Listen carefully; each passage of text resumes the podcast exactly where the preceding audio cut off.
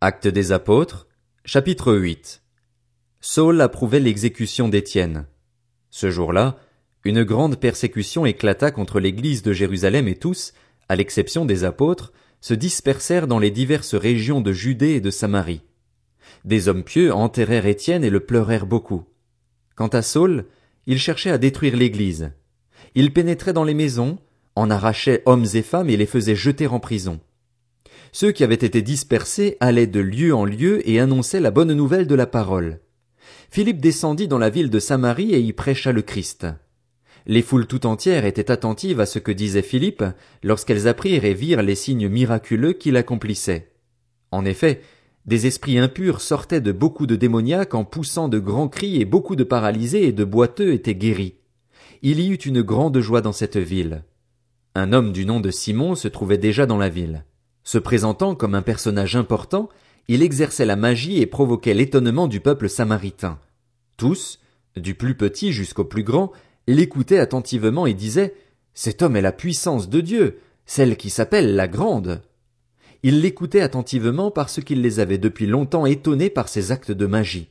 Mais, quand ils eurent cru à Philippe qui leur annonçait la bonne nouvelle du royaume de Dieu et du nom de Jésus Christ, hommes et femmes se firent baptiser. Simon lui-même crut aussi et, après avoir été baptisé, il ne quittait plus Philippe. Il voyait avec étonnement les grands miracles et signes qui s'accomplissaient. Les apôtres qui étaient à Jérusalem apprirent que les habitants de la Samarie avaient fait bon accueil à la parole de Dieu, et ils leur envoyèrent Pierre et Jean. Ceux-ci descendirent et prièrent pour eux afin qu'ils reçoivent le Saint-Esprit. En effet, ils n'étaient encore descendus sur aucun d'eux. Ils avaient seulement été baptisés au nom du Seigneur Jésus. Alors Pierre et Jean posèrent les mains sur eux et ils reçurent le Saint-Esprit. Voyant que l'Esprit Saint était donné lorsque les apôtres posaient les mains sur les gens, Simon leur offrit de l'argent en disant Accordez-moi aussi ce pouvoir afin que celui sur lequel je poserai les mains reçoive le Saint-Esprit. Mais Pierre lui dit Que ton argent soit perdu avec toi, puisque tu as cru que le don de Dieu s'achète à prix d'argent. Tu n'as ni part ni héritage dans cette affaire, car ton cœur n'est pas droit devant Dieu. Renonce donc à ta méchanceté et prie le Seigneur pour que cette pensée de ton cœur te soit pardonnée, si c'est possible. En effet, je vois que tu es rempli d'amertume et prisonnier du mal. Simon répondit, Priez vous-même le Seigneur pour moi, afin qu'il ne m'arrive rien de ce que vous avez dit. Après avoir rendu témoignage et prêché la parole du Seigneur, Pierre et Jean retournèrent à Jérusalem, annonçant la bonne nouvelle dans beaucoup de villages des Samaritains. Un ange du Seigneur s'adressa à Philippe en disant, Lève-toi et va en direction du sud, sur le chemin qui descend de Jérusalem à Gaza, celui qui est désert. Il se leva et partit. Or un eunuque éthiopien, haut fonctionnaire de Candace, la reine d'Éthiopie, et administrateur de tous ses trésors, était venu à Jérusalem pour adorer. Il repartait, assis sur son char, et lisait le prophète Ésaïe. L'Esprit dit à Philippe, Avance et approche-toi de ce char. Philippe accourut et entendit l'Éthiopien lire le prophète Ésaïe. Il lui dit, Comprends-tu ce que tu lis? L'homme répondit, Comment le pourrais-je, si personne ne me l'explique? Et invita Philippe à monter et à s'asseoir avec lui. Le passage de l'écriture qu'il lisait était celui-ci. Il a été conduit comme une brebis à l'abattoir et, pareil à un agneau muet devant celui qui le tond, il n'ouvre pas la bouche. Dans son humiliation, la justice lui a été refusée. Et sa génération, qui en parlera? En effet, sa vie a été supprimée de la terre. L'eunuque dit à Philippe, Je t'en prie, à propos de qui le prophète dit-il cela? Est-ce à propos de lui-même ou de quelqu'un d'autre? Alors Philippe prit la parole et, en partant de ce texte de l'écriture, il lui annonça la bonne nouvelle de Jésus. Comme ils continuaient leur chemin, ils arrivèrent à un point d'eau. L'eunuque dit, Voici de l'eau. Qu'est-ce qui empêche que je sois baptisé? Philippe dit, Si tu crois de tout ton cœur, cela est possible. L'eunuque répondit, Je crois que Jésus-Christ est le Fils de Dieu.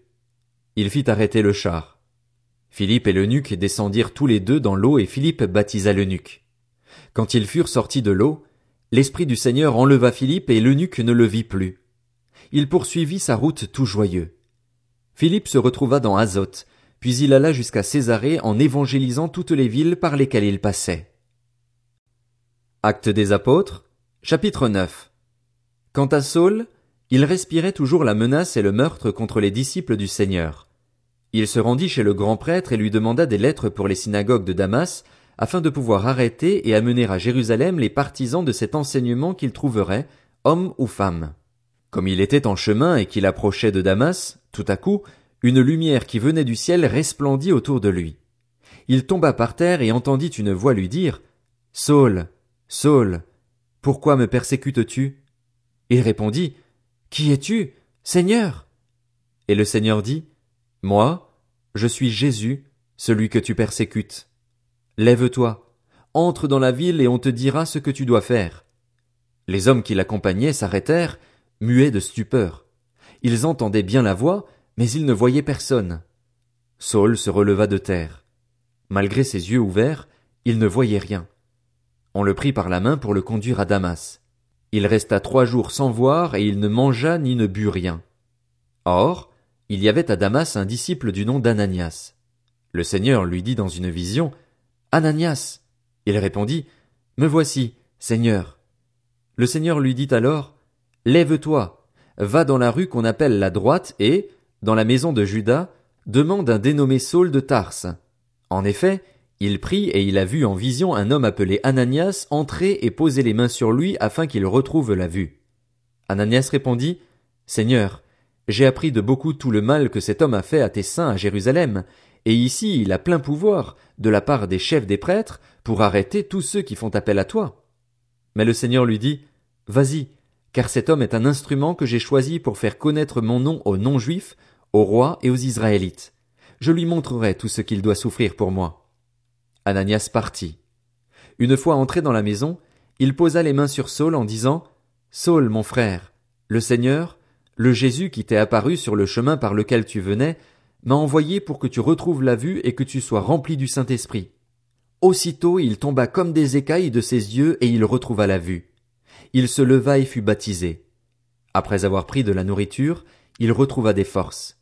Il resta quelques jours avec les disciples qui étaient à Damas et se mit aussitôt à proclamer dans les synagogues que Jésus est le Fils de Dieu. Tous ceux qui l'entendaient étaient stupéfaits et disaient N'est-ce pas l'homme qui persécutait à Jérusalem ceux qui font appel à ce nom-là, et n'est-il pas venu ici pour les arrêter et les conduire devant les chefs des prêtres? Cependant Saul se fortifiait de plus en plus, et il confondait les Juifs qui habitaient Damas en démontrant que Jésus est le Messie. Au bout d'un certain temps, les Juifs se concertèrent pour le supprimer, mais leur complot parvint à la connaissance de Saul. On gardait les portes jour et nuit afin de pouvoir le tuer. Cependant, une nuit, les disciples le prirent et le descendirent le long de la muraille, assis dans une corbeille.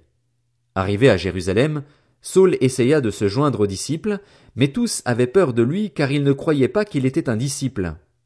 Alors Barnabas le prit avec lui, le conduisit vers les apôtres et leur raconta comment, sur le chemin, Saul avait vu le Seigneur qui lui avait parlé et avec quelle assurance il avait prêché à Damas au nom de Jésus. Saul allait et venait avec eux dans Jérusalem et s'exprimait en toute assurance au nom du Seigneur. Il parlait aussi et discutait avec les hellénistes, mais ceux-ci cherchaient à le supprimer. L'ayant appris, les frères l'emmenèrent à Césarée et le firent partir pour Tarse. L'église était en paix dans toute la Judée, la Galilée et la Samarie. Elle s'édifiait, marchait dans la crainte du Seigneur et grandissait grâce à l'aide du Saint-Esprit. Comme Pierre parcourait tout le pays, il descendit aussi rendre visite aux saints qui habitaient à Lyde. Il y trouva un homme appelé Aîné, qui était couché sur un lit depuis huit ans parce qu'il était paralysé. Pierre lui dit, Aîné, Jésus-Christ te guérit. Lève-toi et fais toi-même ton lit. Aussitôt il se leva. Tous les habitants de Lyde et du Saron le virent et se convertirent au Seigneur. Il y avait à Jaffa, parmi les disciples, une femme appelée Tabitha, ce qui signifie gazelle. Elle faisait beaucoup de bien et donnait de son argent aux autres. Elle tomba malade à cette époque-là et mourut. Après l'avoir lavée, on la déposa dans une chambre à l'étage. Or Lyde est près de Jaffa et les disciples avaient appris que Pierre s'y trouvait. Ils envoyèrent donc deux hommes vers lui pour le supplier de venir jusque chez eux sans tarder. Pierre se leva et partit avec eux. À son arrivée, on le conduisit dans la chambre à l'étage. Toutes les veuves l'entourèrent en pleurant et lui montrèrent toutes les robes et les manteaux que faisait Tabitha quand elle était avec elle. Pierre fit sortir tout le monde, se mit à genoux et pria. Puis il se tourna vers le corps et dit, Tabitha, lève-toi. Elle ouvrit les yeux et, quand elle vit Pierre, elle s'assit. Il lui donna la main et la fit lever. Il appela ensuite les saints et les veuves et la leur présenta vivante. Cela fut connu de tout Jaffa et beaucoup crurent au Seigneur. Pierre resta quelque temps à Jaffa, chez un tanneur qui s'appelait Simon.